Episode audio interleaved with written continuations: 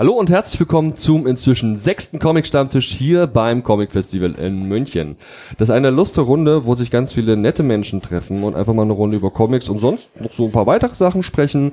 Wir wollen an dieser Stelle Dankeschön sagen, sowohl beim Veranstalter vom Comic Festival, bei den Veranstaltern, es sind ja doch ein paar mehr Leute, die es uns hier ermöglichen, hier auf äh, deren Kosten Alkohol zu trinken. und eben auch hier beim Bier- und Oktoberfest Museum München, die uns die Location zur Verfügung stellen, wo wir uns treffen können in einer wirklich ganz tollen Atmosphäre, Technik aufbauen und so ein bisschen rumblödeln. Das ist, glaube ich, ganz lustig im Regelfall gewesen bis jetzt. Ist der sechste von eben, ja, sechs insgesamt Comic-Stammtischen und war bis jetzt ganz schön geil. Das kann man mal so sagen. Vielen Dank auch an alle Teilnehmer. Das ist ja quasi die Finalrunde jetzt jetzt. Ihr hört das bestimmt alle, weil ihr jetzt nämlich angefixte Fans seid. Ich gehe jetzt hier mal rein rum, die doch sehr von mir geschätzten Kollegen, teilweise Kollegen, also ähm, Vertreter der Comic-Szene, der jungen Comic-Szene an dieser Stelle übrigens auch. Teilweise kennen wir uns, teilweise kennen wir uns noch nicht. Und ich möchte bei jemandem zu meiner Linken beginnen, wo es schon echt irgendwie blöd ist. Ne? Also da mal Disclaimer, ich kann über diesen Mann nichts Schlechtes sagen, denn ich habe ihm sehr viel zu verdanken. Unter anderem steht das Bier, das ich gerade trinke, auf einem Bierdeckel, das er extra noch kurz vor dem Festival erstellt hat. Ich weiß, es war mega viel Arbeit. Du bist sogar an Vorkasse gegangen und also ich weiß gar nicht, ich habe auch in den letzten Tagen ein bisschen mit dir eingehoben. Moin Andi. Ja, guten Abend. Ich freue mich, dass ich hier sein darf. Ich habe nur das Gefühl, dass wir gestern und vorgestern in diversen Kneipen schon alles besprochen haben. Deswegen bin ich äh, froh, dass hier noch andere Gäste sitzen. ja, guten Tag. Guten Tag. Der nächste Herr in der Runde ist der liebe Maximilian Rau Reuscher. Rauscher? Reuscher. Rauscher. Rauscher. Rauscher. Ich habe das so schlecht geschrieben. Und ja. Max. Scheiß Sauklauer. Ja, und Max machen wir. Ich begrüße dich herzlich, weil du nämlich auch mitverantwortlich bist für eine Ausstellung, die hier stattfindet, bei der diverse junge Menschen, glaube ich, und also diverse nette Menschen vor allem, das ist die entscheidende Aussage, hier eine Ausstellung haben. Ich habe es leider noch nicht genau geschafft, dahin zu gehen. Ich will das noch irgendwie realisieren. Ich hoffe, ich kann da morgen noch reingehen. Das ist hier um die Ecke. Ja, denn das ist doch echt mal ein Grund, oder? Und ich finde es ganz schön gut, dass du da bist. Guten Tag, Max. Vielen Dank für die Einladung. Die junge Frau, die dir zu deiner Linken sitzt, die habe ich persönlich, weiß ich gar nicht, ob wir uns persönlich vor München schon mal kannten. Ich habe aber vor einigen Jahren mal was bei dir bestellt. Wie ich im Interview mit den Kolleginnen von Drei Frauen and Comics gehört habe, hast du mehrfach das überarbeitet. Ich habe irgendeine Version davon jetzt auch gekauft, vor vielen Jahren noch nicht die Version, die man inzwischen beim Splitter Verlag kaufen kann. Einen wunderschönen guten Tag. Redex aka Katrin. Hi. Hi. Ich hätte gern Weißwein, ja. also ich hätte es gerade, okay, dann warten wir noch mit dem Anstoßen, das wäre sonst irgendwie unfair. Die nächste Dame in der Runde, muss sagen, die kenne ich noch gar nicht, aber trotzdem warst du gerade Thema. Bam. Ähm, ich habe gerade mit dir eine Runde an Herren gesetzt, die in der Summe doch einiges an Comic-Jahren, Comic-Erfahrung auch gesammelt hatten. Und die kannten vor allem scheinbar deinen Vater, der wohl auch in der Comic-Szene sehr aktiv ist und ich weiß nicht, ob man das von einer Staffelübergabe nennen kann, aber ich habe vor allem viel von deinem Vater gehört und ich bin wahnsinnig gespannt, auch von dir zu hören. Einen wunderschönen guten Tag, Anna Fuchs. Hallo, ich freue mich auch hier zu sein. Mein Papa sitzt auch da gegenüber. Hallo. Das ist dieser Wolfgang J. Fuchs, von Aha. dem alle sprechen. Genau, deswegen bin ich ähm, auch schon von klein an in der Comic-Szene drin. Und ich weiß nicht, wie groß ich war, als ich das erste Mal am Comicfest München war. Aber es ist doch schon Weilchen. Hab auch vor vier Jahren mal den Independent-Bereich mitbetreut. Genau, aber zeichne auch selbst. Ja, ist auch cool. Also wenn du sagst, du hast es mitbetreut, warst du da eher in dieses, also, also eine Praktikantin oder warst du dann Angestellte hier oder wie lief das? Nö, ich habe äh, eher den Dialog mit den Ausstellern oben im Independent-Bereich geführt und mich drum gekümmert, dass alle die Infos bekommen, wann sie aufstellen dürfen, etc. Mega. Aber ich war nicht angestellt oder so, aber in dem Jahr war mein Vater ähm, Mitveran also mit Gastgeber, ja, mit Organisator, zweiter Organisator und ich war eben okay, der zweieinhalb der Sehr Mann. gut. Äh, nicht angestellt, ich rieche Schwarzgeld, aber ich werde es nicht weiter thematisieren, okay? Es war wirklich ehrenamtlich oh. und ich habe nichts bekommen. Alles klar, sehr gut. Äh, nicht, nicht sehr gut, ist schade, aber toll, dass du es ehrenamtlich machst.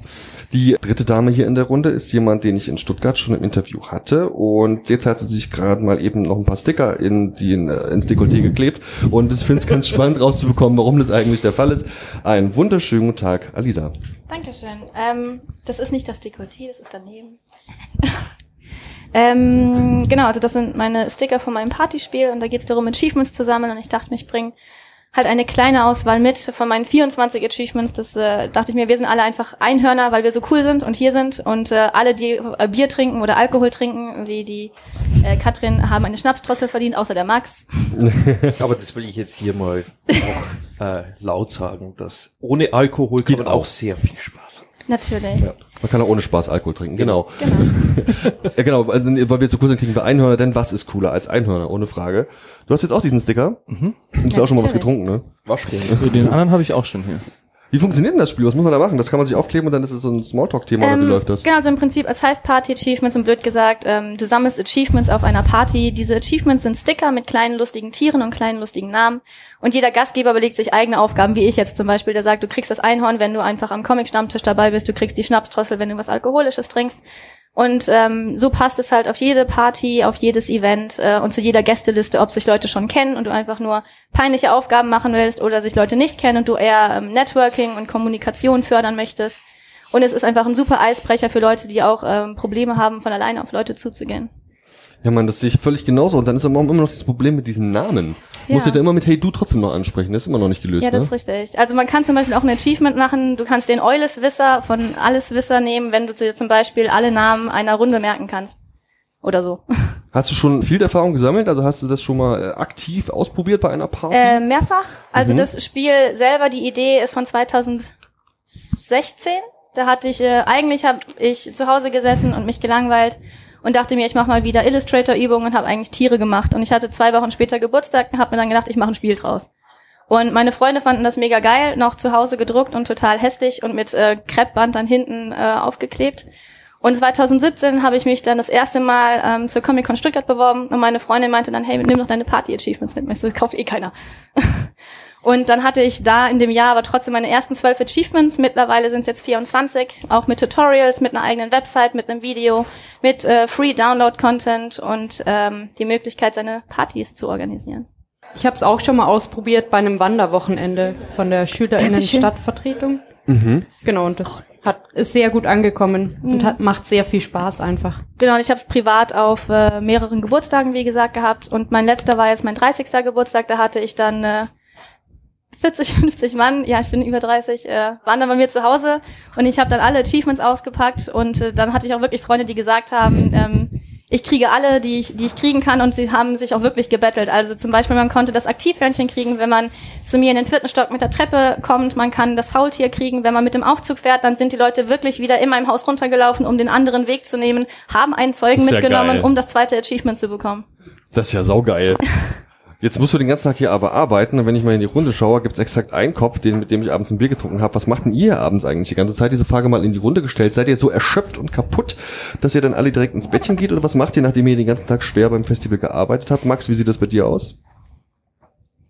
Also ich habe ja eigentlich gar keine schwere Arbeit fürs Festival. Ich habe ähm, hier als ganz normaler Besucher mehr oder weniger die Donnerstag verbracht in der Kongresshalle.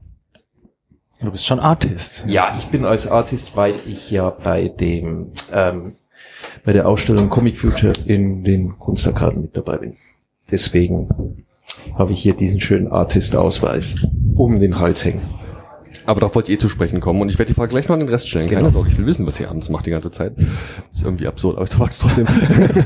nee, kannst du, also erzähl mal bitte von dieser Ausstellung Future Pop. Das ist nämlich die erste Veranstaltung, die wir jetzt Future Comics. Comic Future. Kommt da noch Zone irgendwo vor? Nee. Okay, dann hab ich mir das eingebildet. Da frage ich mich ja gerade im Titel. Aber Comic vielleicht kannst du das mal kurz vorstellen, weil das war nämlich die erste Veranstaltung, die mir im Zusammenhang mit dem Comic Festival tatsächlich auch auf Facebook begegnet ist. Ja. Bevor das Social Media Team von dem Festival überhaupt in irgendeine Richtung was gemacht hat, wart ihr schon am Start. Ihr seid mir zumindest am ersten aufgefallen, so viel Ja. kann ich sagen. Erzähl, erzählst du mal ein bisschen, was ist das, worum geht's und wer ist da da, warum du organisierst das, wie es scheint, was ist das denn? Ja, ich organisiere es nicht. Ich bin jetzt mehr oder weniger der inoffizielle Pressesprecher geworden. oh, cool. Ähm, nee, ich bin einer von zwölf Künstlern. Ähm, Alisa ist mit dabei und Anna ist auch mit dabei. Ähm, und es geht um die äh, Zukunft des Comics und wie wir Künstler uns vorstellen, wie die Zukunft der Comics aussehen könnte in einem fiktiven Zeitraum von, sagen wir mal, jetzt bis in 100 Jahren vielleicht. Keine Ahnung, da äh, haben wir uns gar nicht großartig ähm, für, für irgendein Dogma oder sowas entschieden, sondern Ich einfach mal drauf los. okay, also ein bisschen philosophiert, spekuliert, was welche Richtung könnte es gehen, welche Einflüsse hat der Comic, was verändert das Medium, wie wird es aussehen? Ähm, also was auf jeden Fall definitiv von Anna ähm, mit eingebaut wurde, ist die ganze soziale äh, Mediengeschichte. Sie hat ein riesiges äh, Smartphone gebastelt, das mit einer Kette scrollbar ist ähm, und ähm, ein Instagram-Comic auf diese PVC-Plane, die sich dann innen drin rollt, ähm, aufdrucken lassen. Ähm, vielleicht erzählt sie dann später selber noch was dazu. Ähm, mir persönlich ging es um eher um diese, naja, also ich bin selber mit mit Depression und ähm, Angstattacken in Berührung kommen und habe mir gedacht, dass ich mehr oder weniger diese ernsten Themen eher ansprechen will und habe dann irgendwie geschaut, dass ich Comics eher auf diesem Level sehe, ähm, erzählerisch, um, um Awareness zu schaffen für Mental Health und lauter solche Geschichten. Hast du dann einen Comic dazu gemacht oder hast du, äh, was hast du gemacht dazu? Ich habe dazu eine Installation im Boden. Ich meine, ihr kennt solche Kabelschächte, in denen praktisch Kabel, äh, Kabel, Kabels, Kabels verlegt werden äh, oder versteckt werden. Den habe ich benutzt, um eine sieben Meter lange Panorama-Installation zu machen, die von unten beleuchtet wird ähm, auf Plexiglas, von hinten spiegelverkehrt drauf gezeichnet. So, jetzt wird es ein bisschen kompliziert. Und es ist eigentlich ein Panorama-Comic-Strip, der über sieben Meter von links nach rechts lesbar ist. Und da geht es irgendwie um die Reise ins Ich und dass diese Reise ins Ich immer wieder wie in einer Spirale sich wiederholt, sozusagen. Also schon quasi, also eine Story eben, auch Handlung, das ist Story, Ablauf, ja, ja. sequenzielle Kunst ist es letztlich Ja, ja, genau. Okay, cool, weil ich jetzt erst zunächst den Eindruck hatte, als wären es einfach quasi nur Installationen und Kunstwerke, aber keine klassischen Comics unbedingt. Nee, nee, also man hat ähm, klassische Comics, ich bin mir jetzt gar nicht sicher. Ich glaube nur Cornelis hat mehr oder weniger einen Moritz. wirklich klassischen Comic. Moritz hat auch einen klassischen Also Comic, Moritz genau. hat ja, sein Moritz-Projekt ist äh, im Prinzip auch ein klassischer Comic und äh, sein Thema war ein Webcomic und er wollte dann eventuell, ich weiß jetzt nicht, ähm, ob er es macht, wie er es macht, ähm, im, während der Ausstellung die, äh, äh, die Rahmen, die er mit den Comic-Seiten ähm, gemacht hat, auch erweitern, weil er die ja auch weiterhin hochlädt online und jedes Mal, wenn er online auf Social Media eine neue Seite hochlädt, wollte er sie in der Ausstellung auch erweitern. Und ähm, also es ist auch ein klassischer Comic in dem Sinne, aber noch mit diesem Webbezug. Mhm. Genau, und meines ist auch ein klassischer Comic eigentlich. Also der wird auf Instagram veröffentlicht, ist sequenzielle Kunst einfach nur. Nur eben wie wir es dargestellt haben mit diesem 1,40 Meter Handy. Das ist nochmal eine Spielerei, um es darzustellen. Du hast halt Aber- dieses Display und auf diesem Display kann ich mir, das, das du durch. Also es ist quasi ein 1,40 Meter großes Handy und du kannst an einer Linie oder Leine ziehen und dadurch scrollen. Ich habe ein Foto da. Ich war da schon zweimal als Gast. Ich fand's sehr schön. Da Und gab's ja auch irgendwie, ähm, ich wollte jetzt nicht unterbrechen. Ich wollte ihm das vielleicht nur zeigen und so, aber da gibt's ja Find ich auch gut. irgendwie, ich glaube, das war von dir, diese, äh, du hast ja einen Comic da vorgestellt und, oder war das von dir? Dieser ganze Raum, das war eine ganze Rauminstallation. Genau. Ich habe einen dreieckigen Raum gebaut. Dreiecke. Genau. Da ist es das Thema. Nein, aber ich fand's total schön. Es gab ja auch irgendwie von Anna Spieß, die ja auch auf dem Comic Festival ist, irgendwie einen interaktiven Comic, wo man die letzten Panels selber ausmalen kann. Und eben diese, äh, wie nennt man das nochmal im Fachjargon? Rauminstallation? Ich würde es auch Rauminstallation in nennen. so einen genau. kleinen dunklen Klein. Raum ich habe einen ganzen. Raum gekriegt. Und ähm, was gab's noch? Ähm, der Jan ist unser Jüngster in der Runde. Der ähm, ist, also die Anna ist ja äh, erster Forscher beim Komikaze und der Jan ist auch äh, Mitglied dort und ähm, er ist 15 und hat äh, für seinen Take ähm, für Future Comic ein Comic au- auf Leder gebrannt und gezeichnet, um zu zeigen, dass die Zukunft nicht immer digital sein muss, sondern genauso auch mit sehr alten traditionellen Techniken funktionieren kann. Im Ähm, Bereich Comic. Im Bereich Comic, genau. Also es ist wirklich ein Comic, aber auf Leder. Bevor ich die nächste Frage stelle, Prost. Das ist mir sehr wichtig, so ein Stammtisch, da muss man mal anstoßen hier. Also Hashtag die Regel war die interne Kommunikation hier. Äh, sehr schön.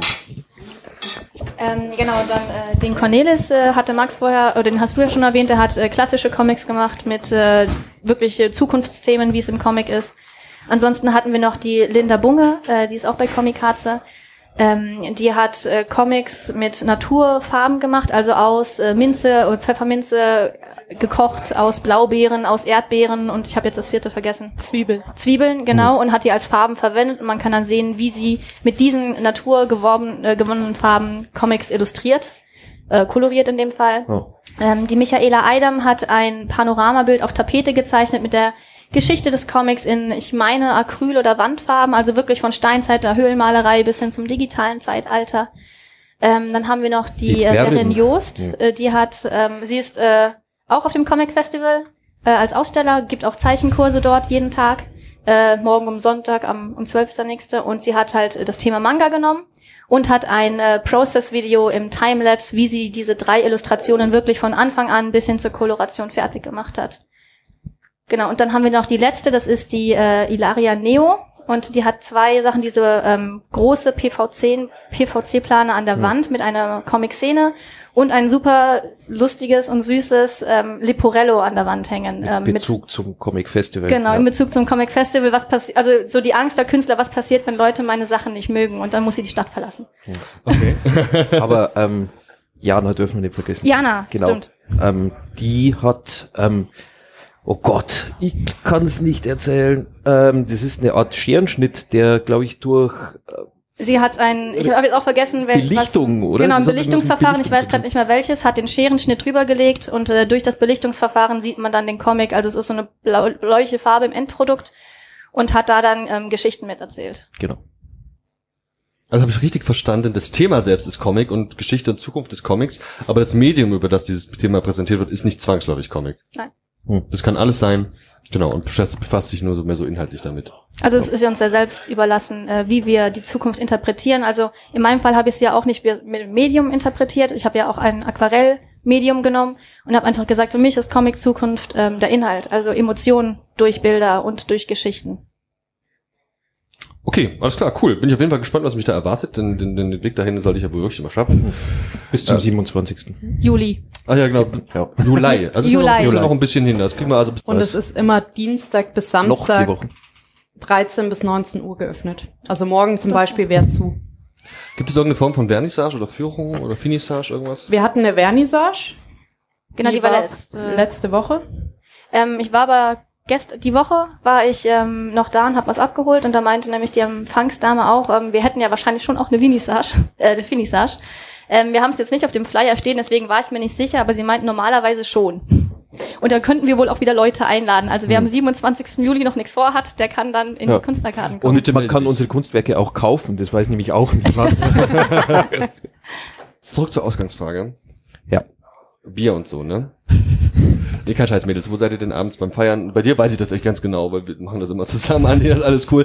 Aber ähm, weil du hast jetzt von diesem Partyspiel gesprochen gehabt und so, ist München für euch auch was, wo, ähm, ich heiße immer, ich heiße immer, das wäre ein Familientreffen und man, man trifft sich so und so. Seid ihr hier abends auch unterwegs oder macht ihr eher ruhig an und seid ihr einfach mal Profis? Also Biergarten. ja, meistens Sommer. im Biergarten. Ja, genau. Ja. Kino. Max und ich waren am Donnerstag im Pub, da haben wir es langsam und nur in ganz kleiner Runde gemacht. Ihr seid hier aber aus München offensichtlich oder Region, aus der Region. Ich irgendwie. bin äh, Richtung Regensburg, also Schwandorf, Oberpfälzer. Sonst noch Oberpfälzer hier? Nee, noch, noch nicht. kommen keine. Ähm, Ich Ja. bin gebürtige Münchnerin. Ah, okay. Und ähm, ja, gestern waren wir im Biergarten noch und dann sind wir noch ein bisschen weitergezogen, einfach in Bars. Also das gehört, so wie ich das Comicfest kenne, auch mit dazu. Also Bier in München ist eigentlich Pflicht, wenn man mit den Leuten unterwegs ist. Ganz genau, das ist mein Eindruck. Ich sage das jetzt, glaube ich, zum sechsten Mal, kein Scheiß, ich habe bei jedem Stammtisch gesagt. Der Veranstalter hat mich mit dem Satz überzeugt, Andi, es gibt Freibier. Da war ich dabei. Jetzt muss ich zweimal drüber nachdenken. ihr, ihr seid zu berechenbar.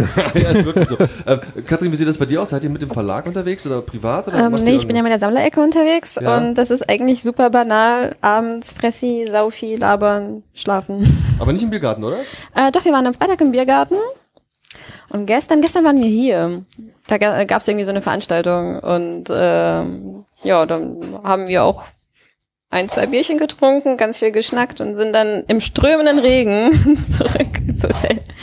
Ja. Das shiftet ziemlich regelmäßig in der Vorbereitung. Ne? Als wir das alles organisiert haben mit diesen Stammtischen, da habe ich natürlich eben auch geguckt, wie lässt sich das mit anderen Terminen vereinbaren. Und gerade bei dir und eben auch beim Jurek ist es so, äh, Jurek an dieser Stelle nochmal schöne Grüße, der war hier auch zu Besuch. Ihr habt wahnsinnig viele Signiertermine. Also es ist ja wirklich Vollgas, also es ist wirklich richtig, richtig viel. Kannst du noch oder bist du kaputt? Nee, das ist super. Ich hatte mein erstes Mal Signierstunden und das ist super chillig. Kommen Leute vorbei, schnackst mit denen, zeichnest. Eigentlich super cool. Hast du vorher, na, Signierstunde meinst du offiziell Also über so ganz offiziell, ja. Einen Stand hat sie auch schon hier und da mal irgendwo. Ja, ne? also Stände hatte ich immer. Das ist das erste Mal, dass ich tatsächlich auf einer Messe ohne Stand bin, sondern so nur rein zum Signieren. Ist es irgendwie anders? Also kommen die Leute anders auf dich zu, haben andere Erwartungen, gehen anders mit dir um? Ja, auf jeden Fall. Es kommen sehr viele, die das Werk nicht kennen und einfach aus irgendeinem Grund das kaufen, was ich halt toll finde. Und ich erzähle ihnen dann was darüber. Es ist halt anders, dass ich selbst nur dafür da bin, um dieses Buch zu unterschreiben. Ähm, normalerweise ist es ja so, dass ich noch Prints verkaufe und generell mich auch als Redex einfach präsentiere und hier bin ich halt als ich unterwegs.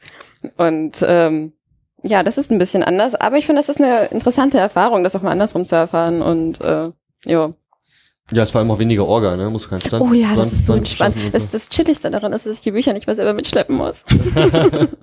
Ist das? Du hast selber ja gemeint, ihr seid ja gar nicht mit dem Verlag, ihr seid dann eben über die Sammlerecke. Genau. Ist es für dich geil oder so? Bisschen blöd oder wie ist das eigentlich? Es ist ein bisschen komisch, aber die Jungs von der Sammlerecke sind super witzig, von daher ist es auch wieder cool so. Und äh, mit dem Verlag sind wir dann ja wahrscheinlich erst nächstes Jahr wieder unterwegs. Und bis dahin mit der Sammlerecke. Also es ist, ja, so und so ist es cool.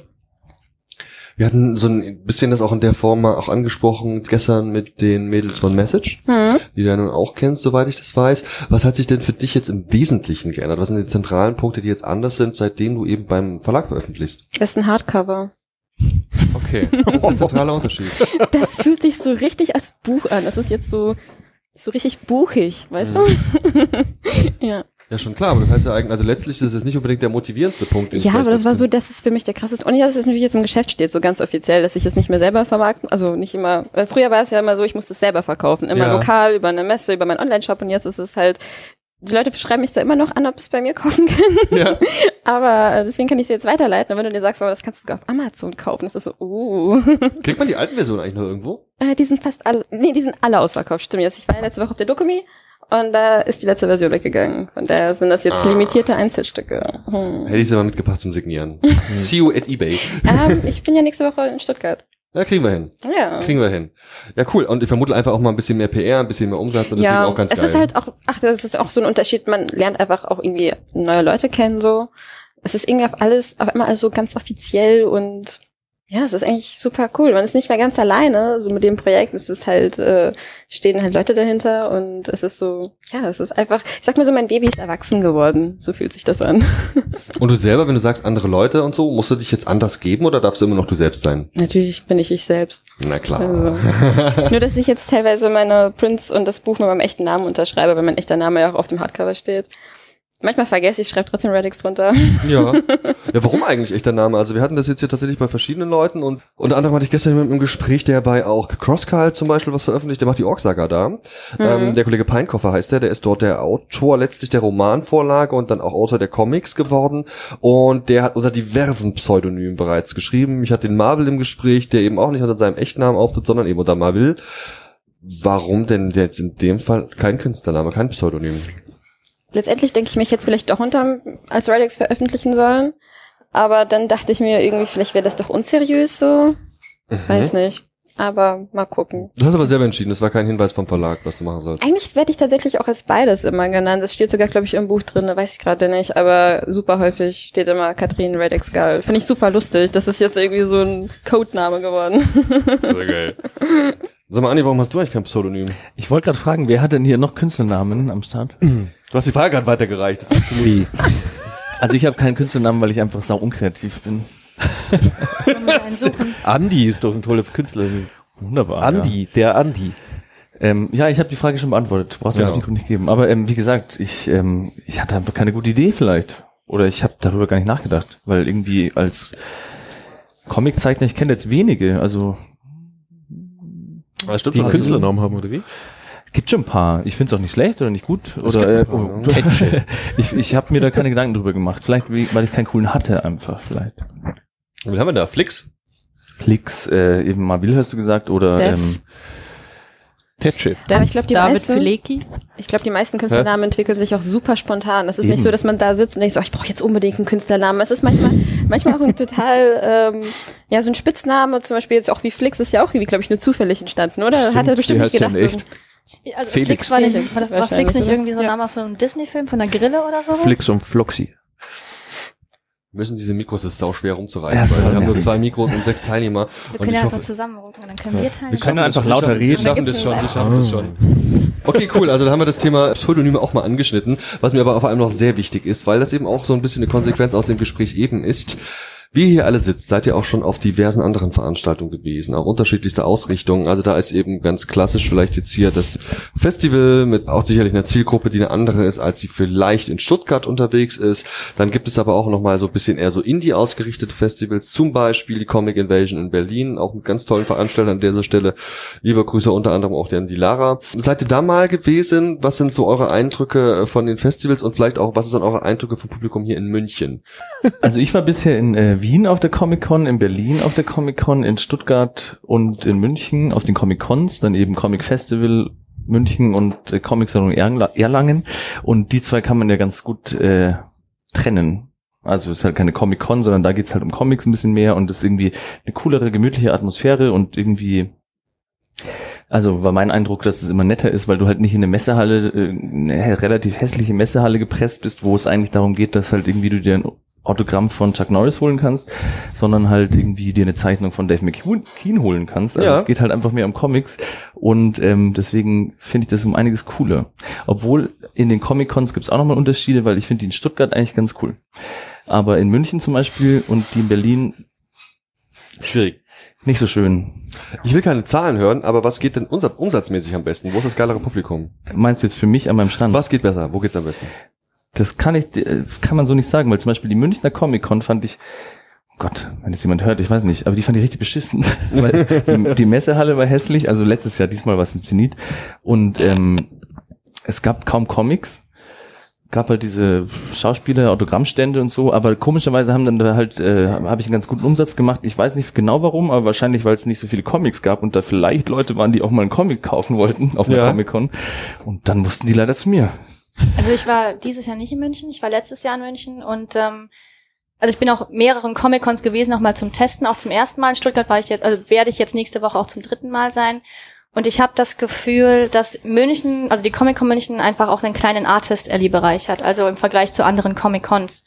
Und ähm, ich glaube, dass deswegen der, dass der Umsatz, ich meiner war jetzt auch nicht schlecht letztes Jahr, ähm, dass der ein bisschen hochgegangen ist, aber tendenziell war nicht sehr viel los, weil einfach wenig Rahmenprogramm geboten ist. Und ich habe dann auch, wenn ich auf die Cons gehe, dann schaue ich mal auch ein bisschen auf die Facebook-Sachen, was die Leute so sagen. Und gerade bei den kleineren Comic-Cons, wie München zum Beispiel, haben viele auch gesagt, dass die Stars nicht cool sind, dass sie dann auch gar nicht dahin gehen, dass dementsprechend weniger Leute kommen. Ähm, ich weiß natürlich nicht, ob das immer bei jedem so ist, aber ich war auch in Dortmund letztes Jahr im Dezember und da waren im Vergleich zum Beispiel sehr, sehr gute Stars oder namhaftere Stars. Ähm, es war aber auch irre wenig los und ich habe auch mit anderen Ausstellern geredet und die haben gesagt, sie haben teilweise die Hälfte ihres Umsatzes vom Vorjahr von der gleichen Con gemacht. Also es ist, die Comic-Cons sind in Deutschland nicht ganz so gut, habe ich das Gefühl. Noch ganz kurz, bevor äh, ich hatte dann einen Kumpel, der mich da besucht hat irgendwie und der ähm, war bei meinem Stand und dann haben wir kurz gequatscht und dann hat er gesagt, jetzt schaue ich mich mal um und schaue mir an, was hier geboten ist und dann komme ich wieder und sag Servus und der war in 20 Minuten wieder da, weil da gab's halt kein kein Panel, kein Künstlergespräch oder so. Ich glaube, es gab schon Panels irgendwie, wo dann irgendein Schauspieler halt erzählt hat, wie er Walking Dead mitgemacht hat oder so. Aber so richtig viel Programm wie jetzt beim Comic Festival, wo du halt irgendwie ständig Panels hast, also Panels nenne ich es jetzt mal, oder halt Vorträge, Interviews, Ja, ja. Mhm. Zeichenkurse, Ausstellungen und so und da kannst du ja durch die ganze Stadt fahren, aber da bist du halt in dieser Messehalle und ich kann dann nur sagen, also wie gesagt, der war in 20 Minuten wieder da und hat gesagt, ja, ich habe alles gesehen, ich pack's jetzt wieder. Und das war, fand ich ein bisschen traurig. Das habe ich Okay. aber auch schon von Leuten gehört, dass die gesagt haben, also hier in der Artist Alley ist eigentlich am meisten los und die anderen Hall- Hallen sind fast leer. Also Das ist natürlich bestimmt auch mal wellenartig, Ja, ja, ja. aber Ich wollte jetzt auch gar nicht so ablästern, ich äh, wollte nur meinen Eindruck Ja, schildern. das ist vor allem auch die Erfahrung, die man, glaube ich, hat als Zuschauer. Mir ging es ja um eure Perspektive als Künstler. Wie sieht das da aus? Also ich glaube, das Problem bei der German Comic Con, also bei diesen großen, Con die gibt's einfach zu oft auch pro Jahr. Die sind ja gefühlt in allen großen Städten. Und ähm, deren Hauptaugenmerk liegt halt auf den Stars und dem Merch. Und die Artist Alley wird relativ arm betreut. Also ja, die gibt's und äh, die kann man auf der Seite mal nachlesen. Aber mehr wird da halt auch nicht gemacht, während es zum Beispiel bei der Con in Stuttgart oder auch auf anderen Convention ist die Artist Alley im Vordergrund. Die haben ja auch zum Beispiel, also in Stuttgart, auf Stuttgart Con ist das ja der Hauptbereich der Halle, glaube ich auch. Und da wird ja auch sehr viel Werbung gemacht, auch auf sozialen Netzwerken, welche Künstler kommen und dass die Leute da unbedingt vorbeischauen sollen. Die Künstler selbst machen sehr viel Werbung für sich. Auch auf den ganzen Comic-Manga-Conventions ist auch so. Letzte, Woche auf der Dokumi haben die Künstler ja eine ganze Halle für sich alleine. Und das ist, glaube ich, bei der großen, also bei dieser German Comic Con nicht so. Da ist es halt so am Rand. Ach ja, übrigens, das sind ja auch Künstler da, so nach dem Prinzip. Vielleicht an der, an der Stelle muss man ja auch mal ähm, der Patricia und ihrem Team von der Comic Con Stuttgart ein ganz großes Lob aussprechen. Bei keiner Messe, auf der ich jemals war, habe ich mich so gut betreut gefühlt als Künstler wie von Ihnen. Auch als Presse übrigens an der Stelle auch nochmal. genau, und ich wollte nur bestätigen, was Katrin gerade gesagt hat. Also ich habe es auch von vielen deutschen Comiczeichnern so gehört, dass der Augenmerk auf Merch liegt und auf den großen Namen. Und die Artist Allies leider noch sehr mhm. klein sind, wobei ich da auch schon von Veranstalterseite aus gehört haben, dass sie das noch verbessern wollen. Tatsächlich schrumpft es. Die verbessern das, aber es schrumpft trotzdem. aber die Organisation ist ja dafür anscheinend abschauwürdig. Ja, also sehr. Also ähm, finde ich wirklich ähm, beachtlich. Also die fangen ja wirklich an. Also die ist jetzt im Juli und letztes Jahr war sie ja äh, Juni und letztes war sie auch im Juni. Ich glaube im dann kommt irgendwie ein paar Wochen später nochmal eine Dankesmail. Im, was weiß ich, Oktober, November fangen sie schon an, hey, ähm, letzte Aussteller können schon wieder zwei Wochen vorher sich anmelden. Dann geht's in die ersten Runde und die schicken wirklich jeden Monat einen Zeichnerrundbrief. Und ich glaube, letztes Jahr vor der Con habe ich wirklich einen bekommen, hey Leute, es gibt nichts Neues, wir schreiben euch nur, damit ihr wisst, wir haben euch nicht vergessen. Geil. Das ist schon ein bisschen cool auch irgendwie. Ja. Auf einmal klingt es wahnsinnig sympathisch. Ich ja, denke, da merkt man schon, dass eine gewisse Atmosphäre auch im Raum irgendwie auch cool ist. Also das finde ich, finde ich, find ich irgendwie auch wichtig. Danke für diesen Einblick. Wie sieht's aus? Invasion Berlin, kennt die jemand? Und kennt jemand das Comic Festival in Norddeutschland? Davon habe ich jetzt letzte Woche was gehört auf Twitter. Hm? So am Tag, wo es stattgefunden hat, war so, übrigens, wir sind auch da. Ich so, wer, wo, was? Also das hm. wurde irgendwie nicht angekündigt. Und das erste in Berlin, was war da? Die Invasion, die Comic Invasion. Das habe ich auch so eine Woche vorher mitbekommen.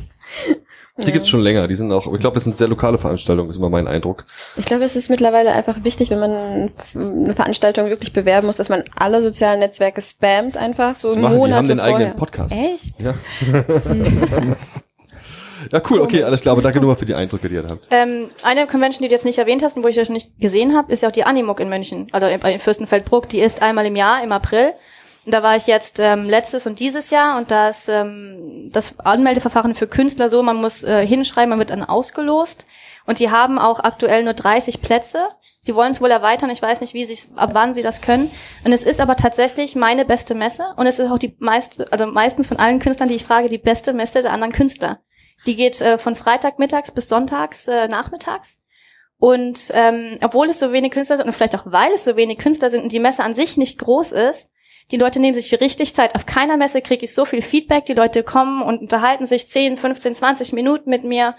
Ähm, die, die geben mir auch richtig Feedback, was ihnen gefällt, was ihnen nicht gefällt. Es ist eher ein Anime-Manga-Schwerpunkt, aber nicht nur. Und es gehen auch sehr, sehr viele Cosplayer dorthin. Aber das ist wirklich eine Messe, von der jeder gesagt hat, die ist super für den als Künstler. Genau das sind die Perspektiven, die ich mit der Frage eigentlich erzielen wollte. Ich wollte wissen, was für euch als Künstler am besten funktioniert. Und dann muss ich auch noch die Dokumi in den Raum werfen, mhm. wo ich auch unterschiedlichste Sachen gehört habe. Vielleicht könnt ihr da auch noch mal was zu sagen. Wie sind da eure Erfahrungen? Also die Dokumi ist für mich eher, also was geil ist halt, dass sich gefühlt alle anmelden können. Und da sind nicht nur deutsche Künstler, da sind auch super viele aus dem Ausland. Und das ist sehr, sehr durchwachsen. Alle Stile sind vertreten, wirklich alles, was es an Künstlern gibt. Also aktuell hatte ich das Gefühl, sind da gewesen. Das Problem liegt aber auch genau darin, weil es so viele sind, ich glaube, es waren diesmal über 700 Künstler mhm. oder so. Ist halt geil auf der einen Seite, aber von vielen Kunden habe ich gehört, dass die nach drei Reihen wieder zurückgekommen sind und sagten, war Reizüberflutung. Und das ist, glaube ich, sehr schwer, dort auch neue Kunden zu bekommen. Es ist mir eher so eine Pflege alter Kunden, Freunde treffen und ähm, ja, also wer ich hatte halt das Glück, dass ich relativ weit vorne am Eingang gesessen habe, deswegen sind die Leute so oder so an mir vorbeigegangen, aber von vielen Freunden, die ganz hinten in der Halle gesessen haben, hatten gesagt, so ja, ist kaum jemand durchgekommen. Und ähm, die Caro Reich meinte, es ist ein Riesenvorteil, ein fertiges Heft dabei zu haben oder einen mhm. fertigen Comic. Nur ein Druck, nur eine Karte, nur ein Lesezeichen kannst vergessen, aber sobald du eine Geschichte am Start hast, hast du schon ein Alleinstellungsmerkmal. Ja, das stimmt, weil die Leute wollen ja was Greifbares. Und äh, Auf Artbooks, dieser Messe jetzt, oder? Auf ja, der Dokumi. Äh, Artbooks, Comics geht immer. Also ich war das erste Mal jetzt auf der Dokumi, die war ja vor zwei Wochen. Und äh, ich habe dann auch, auf Facebook gibt's auch so Gruppen für so Messen und so ein Zeug. Und da gab's auch eine Diskussion, die ich mir mal durchgelesen habe. Und die war wohl sehr durchwachsen wirklich für viele. Also manche haben gesagt, die lohnt sich überhaupt nicht. Manche fanden die sehr gut. Und für mich war sie, ich glaube, ich liege in einem guten Mittelfeld. Also ich war das erste Mal da ähm, und habe keinen fertigen, Com ich hatte einen fertigen Comic dabei, den, oder zwei, aber habe nicht sehr viele davon verkauft, sondern eher eigentlich wirklich Merch-Sachen. Also ich habe viele Pandas auch im Sortiment und habe mein Hauptumsatz mache ich auch mit diesen Pandas. Echte Pandas. Nein, keine echten Pandas. Kein, no Pandas were harmed in the making of this process. Pandas im Gepäck.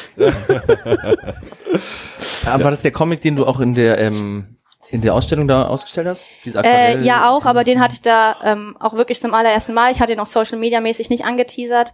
Ähm, und war auch ganz froh, dass er auch wirklich rechtzeitig gekommen war, äh, weil das war ja ähm, das Wochenende vor der Vernissage und ich musste noch alles im Expressdruck bestellen, wie das immer so ist. Ähm, habe davon wirklich auch nur ein Stück verkauft. Ähm, aber es ist, mein Stil ist auch nicht typisch Comic.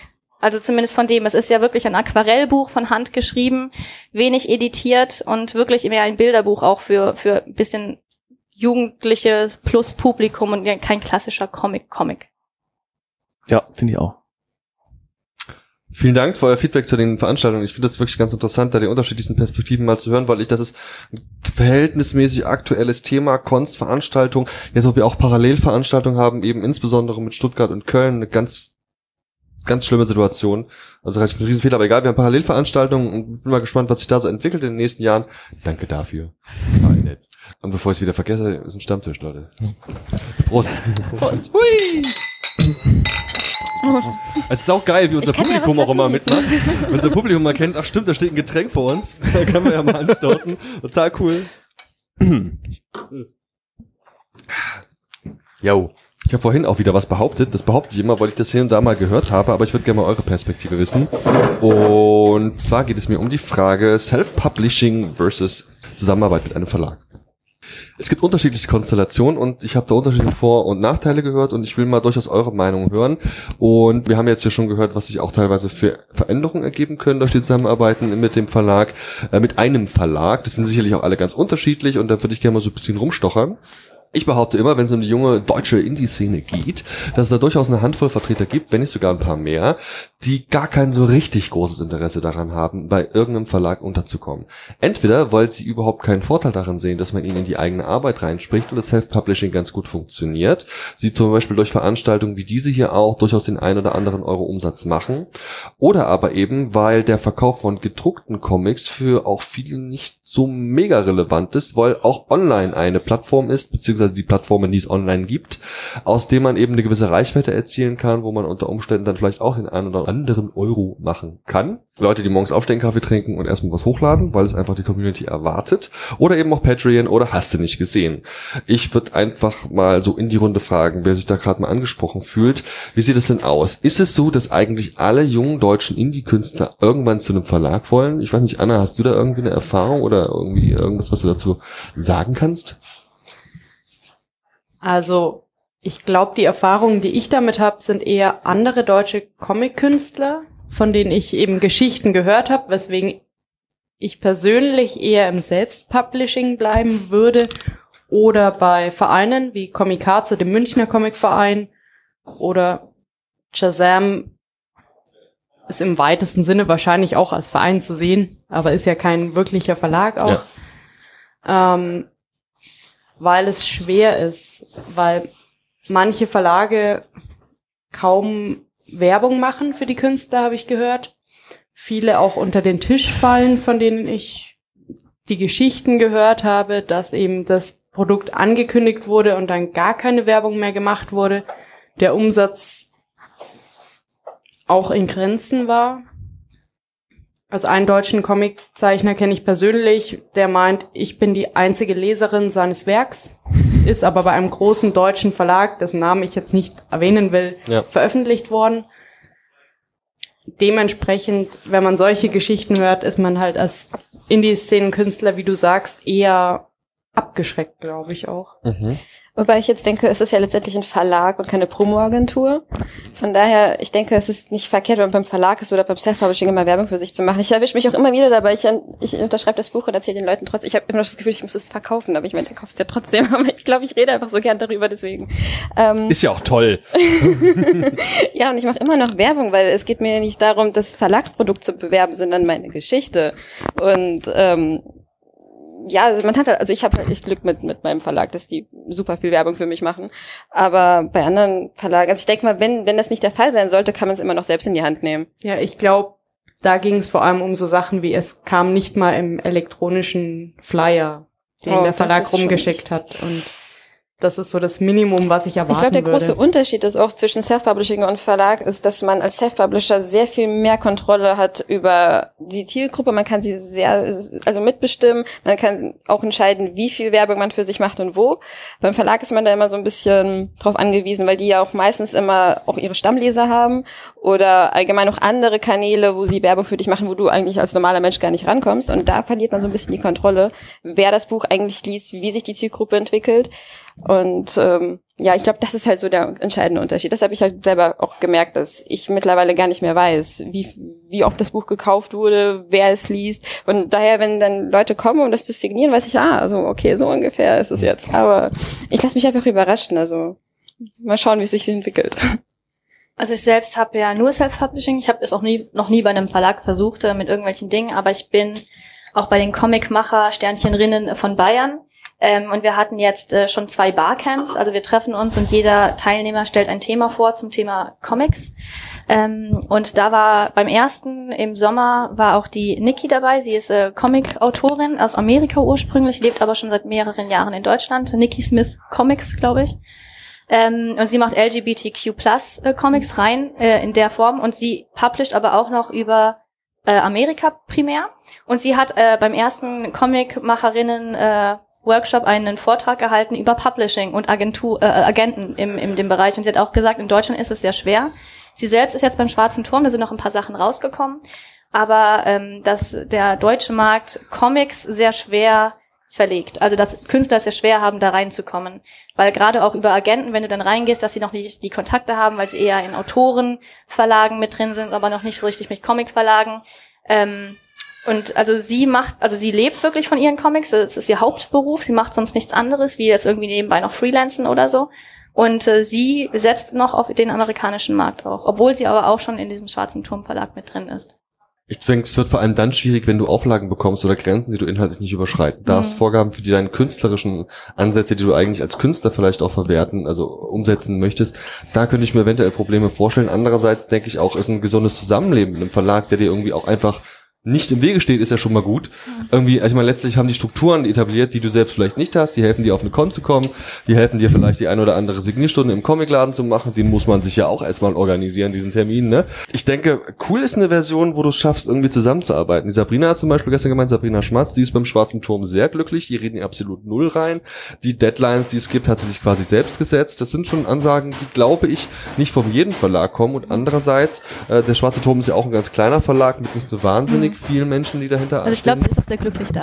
Ich glaube, die ist echt zufrieden, ja. Und ähm, wie du schon sagst, es gibt eben auch so Konstellationen, wo nebenbei noch eine Runde äh, Schnitzel geklopft wird. äh, ja, wir sitzen hier gleich neben der Küche. Äh, Es riecht zwar nicht, aber es hört sich schon mal gut an. Ja, und es gibt eben diese, genau diese Konstellation riesengroße Verlage, wo du als einer von vielen einfach untergehst und vielleicht nicht mal im Katalog auftauchst. Du bist ja jetzt auch bei dem Verlag untergekommen, ne, Andi? Ja, richtig, das wollte ich gerade erzählen, weil du gesagt hast, äh, von wegen, ähm, wie der, einem da reingesprochen wird. Das war nämlich ganz lustig. Letztes, also letztes Comic Festival vor zwei Jahren war der ähm, Sebastian Röpke von Kult Comics irgendwie bei uns am Stand und der hat sich dann irgendwie das komplette Portfolio einfach mal gekauft und da hatte ich nur so einen Teaser mit zehn Seiten von dem Bountilus Comic halt eben dabei. Und wir haben den Comic jetzt gemacht, irgendwie 150 Seiten oder so und er hat halt gemeint, mach mal, passt, bring ich raus und er hat aber nie was davon gelesen. Also ich meine, ich, wo ich ihm dann die Druckdateien geschickt habe, dachte ich mir auch so, da sind vielleicht grenzwertige Sachen drin oder so.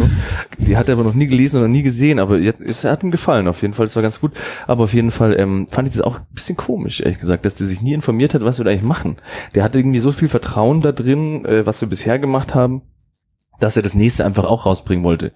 Fand ich ganz lustig eigentlich. Aber du hast ihn nicht irgendwie ein bisschen besser kennengelernt, oder? Ich habe den äh, nie gesprochen. Ich habe ihn nur gesehen, weil äh, ich saß da am Stand und äh, mein Autorenkollege, der hat äh, mit ihm sich unterhalten, aber über den Kontakt ging es dann. Ich kenne ihn gar nicht. also ich habe mal mit ihm telefoniert, dann stimmt später noch. Ja, ist schon interessant, man plötzlich Vertriebswege hat, eine eigene ISBN-Nummer, man kann über große Online-Händler bestellt werden. Das hat ja alles nicht nur Nachteile, ganz im Gegenteil. Genau, wir haben halt, also es gibt da glaube ich verschiedene Deals halt. Wir haben ja den Deal, dass wir einfach irgendwie, äh, also die produzieren die Comics, wir müssen ihnen halt die so und so viel abnehmen nach und nach und dann die Produktionskosten zahlen und sie haben halt irgendwie noch sich so eine Vorzugsausgabe gemacht, die sie dann komplett einnehmen und wir können mit unseren Comics machen, was wir wollen, Kohle behalten, keine Ahnung.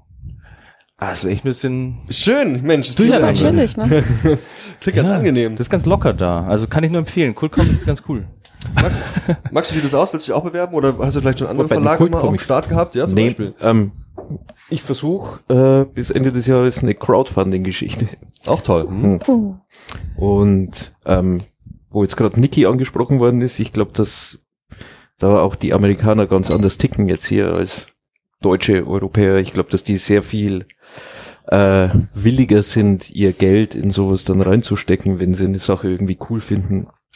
Siehe Patreon, was ja deutlich besser läuft Ja. als in Deutschland zum Beispiel. Und ja, über Patreon, also ich habe mal kurzzeitig überlegt, über Patreon was zu machen.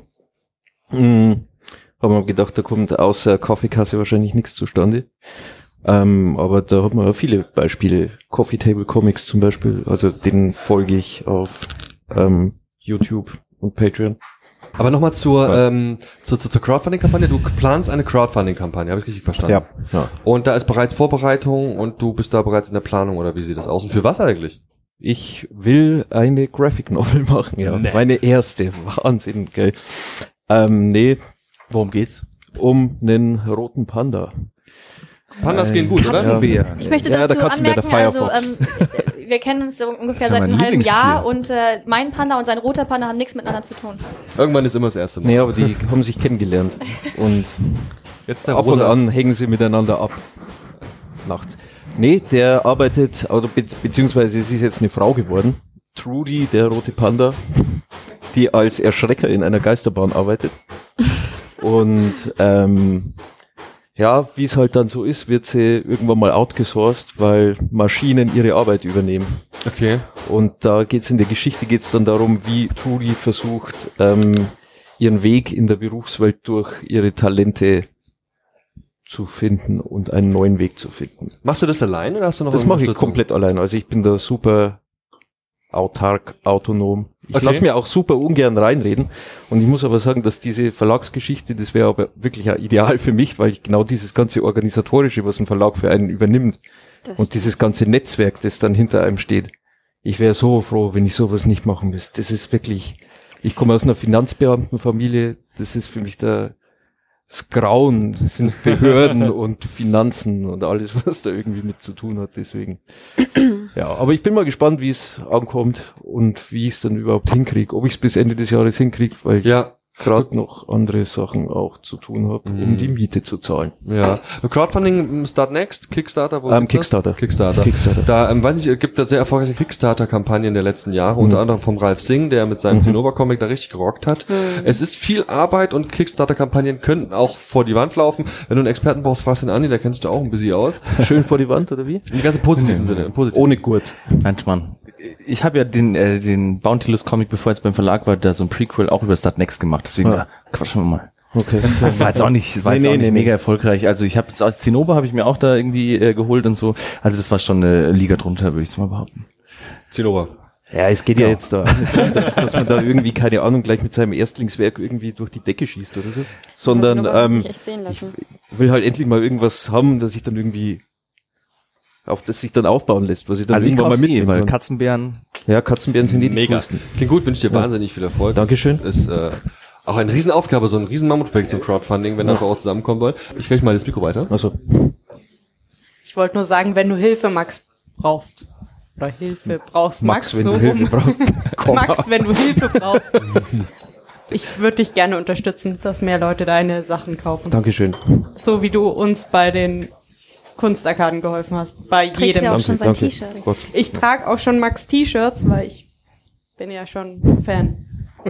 Du wirst dann auch bei Crowdfunding mitmachen, schätze ich mal. Den einen oder anderen Euro gibt's dann vielleicht. Ja, ja, da gibt's dann Natürlich. auch ganz tolle Prämien, wie zum Beispiel T-Shirts, noch mehr. T-Shirts Ja, du hast Prints, doch ich hau überlegt, die alles raus. Originale deiner Mermaids. Äh, äh, Genau, ja, ja, Ja. genau.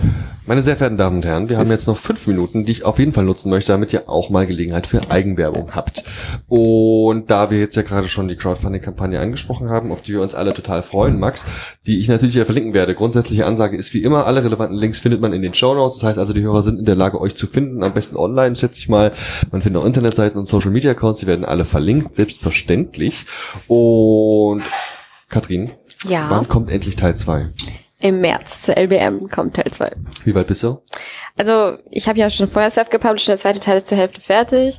Und jetzt wollte ich die Endszene ein bisschen überarbeiten und wie das so ist, eskaliert das alles. ähm, ja, und deswegen ähm, bin ich noch gerade dabei, diese Endszene zu machen und dann. Aber auf jeden Fall wird's dann Ende Februar, Anfang März zur LBM. Mega. Ja. Machst du alles selbst oder kriegst du Hilfe? Nee, One-Man-Army.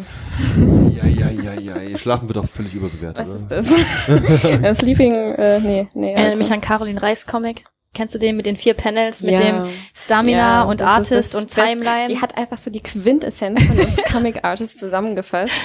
Shoutout an Caro an dieser Stelle. ja, total. Prima, wir sind gespannt. Anna, wie sieht's aus? Was gibt's Aktuelles oder vielleicht auch Zukünftiges von dir zu erwarten? Also aktuell ist es ähm, Pig Venture Comic auf Instagram, was eben die Geschichte ist, in den, die auch in den Kunsterkarten ausgestellt ist.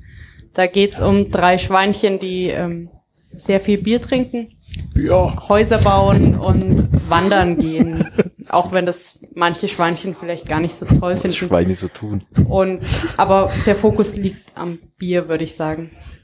Oh, ich, bin überzeugt. Also, was soll ich sagen? Cool, alles klar, klingt mega spannend. Also, ist eben für die Kunstarkaden angefangen worden. und dann irgendwann auch irgendwie irgendwo kaufbar oder lesbar. Ist auf Instagram lesbar unter @pigventurecomic. Äh, nicht .de. @pigventurecomic. Man findet. Auch in den Shownotes kann man nicht. Ja. Super, wie sieht's bei dir aus, Alisa? Ähm, ich glaube, ich würde die fünf Minuten sprengen. Ich habe nämlich unglaublich viele Baustellen und unglaublich viele Dinge, weil also gerade meine Bermuda ist ja eher Aquarell und nicht Comic. Ich habe aber auch richtige Comics, die klassisch Comics sind, mehrere davon. Ähm, ich habe auch, wie gesagt, meine Pandas, äh, die ein großes Projekt sind. Ähm, ich arbeite auch in meiner ersten Graphic Novel, wo ich gerade das Skript schreibe mit äh, wirklich eigener Welt, eigener Sprache, eigenem Sidequests, eigenen Spielen. Ähm, äh, ich, äh, das wäre ein bisschen lang. Wow. Schläfst du manchmal? Ja, Das auch noch, wow. und ich arbeite auch noch, also ich bin ja noch Freelancer. Hardcore. Jo, Anni, bei dir habe ich die Tage ein Video gesehen, hast du gepostet, wie du nämlich quasi ein, äh, was war das, ein Box-of-Opening, wie heißt diese auch Auspackvideos auf YouTube, wie heißt das? Unboxing. Unboxing. Unboxing. Du hast ein Unboxing gemacht, zu was eigentlich? Äh, ja, das war dieser Bountilus-Comic, der jetzt bei Cool Comics erschienen Wow. ist. Du hast deinen eigenen Comic unboxed? Zu zweit, das war jemand anderes. Ich kannte mich da nicht so aus. Er hat nur das vorgeschlagen, dass man das promomäßig so macht. Und dann haben wir uns da hingesetzt und das Paket von dem äh, Verlag aufgemacht. Ja, aber wie dann- ist das dann? Also tust du dann so, dass du dich mega freust, dass du Sachen siehst, die du eigentlich schon kennst? Oder? Nein, wir haben sie da erst ein Ich habe meine eigenen aber auch unboxed. Ich kannte den ja noch nicht. Also ich meine, ich wusste, was da drin ist, aber ich habe den Druck noch nicht gesehen. Ich habe nicht gesehen, wie dick Dann der ist ist. das ja sehr so. legitim. Es ist ein Artist-Unboxing. Ich habe dir wirklich sehr Ja, vielleicht gefreut. braucht man einfach einen neuen Hashtag dafür. Also wie, wenn du ja gerade sagst, man selber hat es noch nicht gesehen, dann ist das Artist-Unboxing. Machen wir das nächste Mal auf jeden Fall. Ja. Und ich habe auch nicht gewusst, wie dick so ein 100 Seiten Comic ist oder 140 oder so. Und dann wollte ich eigentlich 20 Comics mitnehmen fürs Comic Festival, aber ich konnte nur drei tragen oder so. Deswegen war das auf jeden Fall ganz schön und überraschend. Und ähm, ja, was soll ich da noch so sagen? Den gibt's jetzt, den ersten Teil von zwei Calamari Kult Comics. Und der zweite kommt halt dann irgendwann. Ähm, Gibt's den eigentlich nur äh, bei dir vor Ort oder kann man den, ach klar, Kult Comics bestellen, halt ISBN-Nummer. Kult Comics kann man bestellen, dann über Ja. die Band Apron, weil die kommen ja in dem Comic vor. Das ist ja so ein Band Comic Projekt, genau. Auf meiner Facebook-Seite kann man die bestellen. Das, also das, man kann es gar nicht übersehen. Und man kann auch meine Filmkritiken beim Telestamm. Alles klar. Ladies and Gentlemen, es war mir eine wahre Freude, euch hier begrüßen zu dürfen beim Comic Stammtisch. Und ich freue mich, dass ihr da gewesen seid. Ich freue mich vor allem, dass wir so zahlreiches, geiles Publikum hatten. Woo! Es war ein bisschen schön. Vielen Dank nochmal ans Comic Festival und ja, spätestens bis in zwei Jahren. Tschüssi! Bye. Tschüssi. Ciao.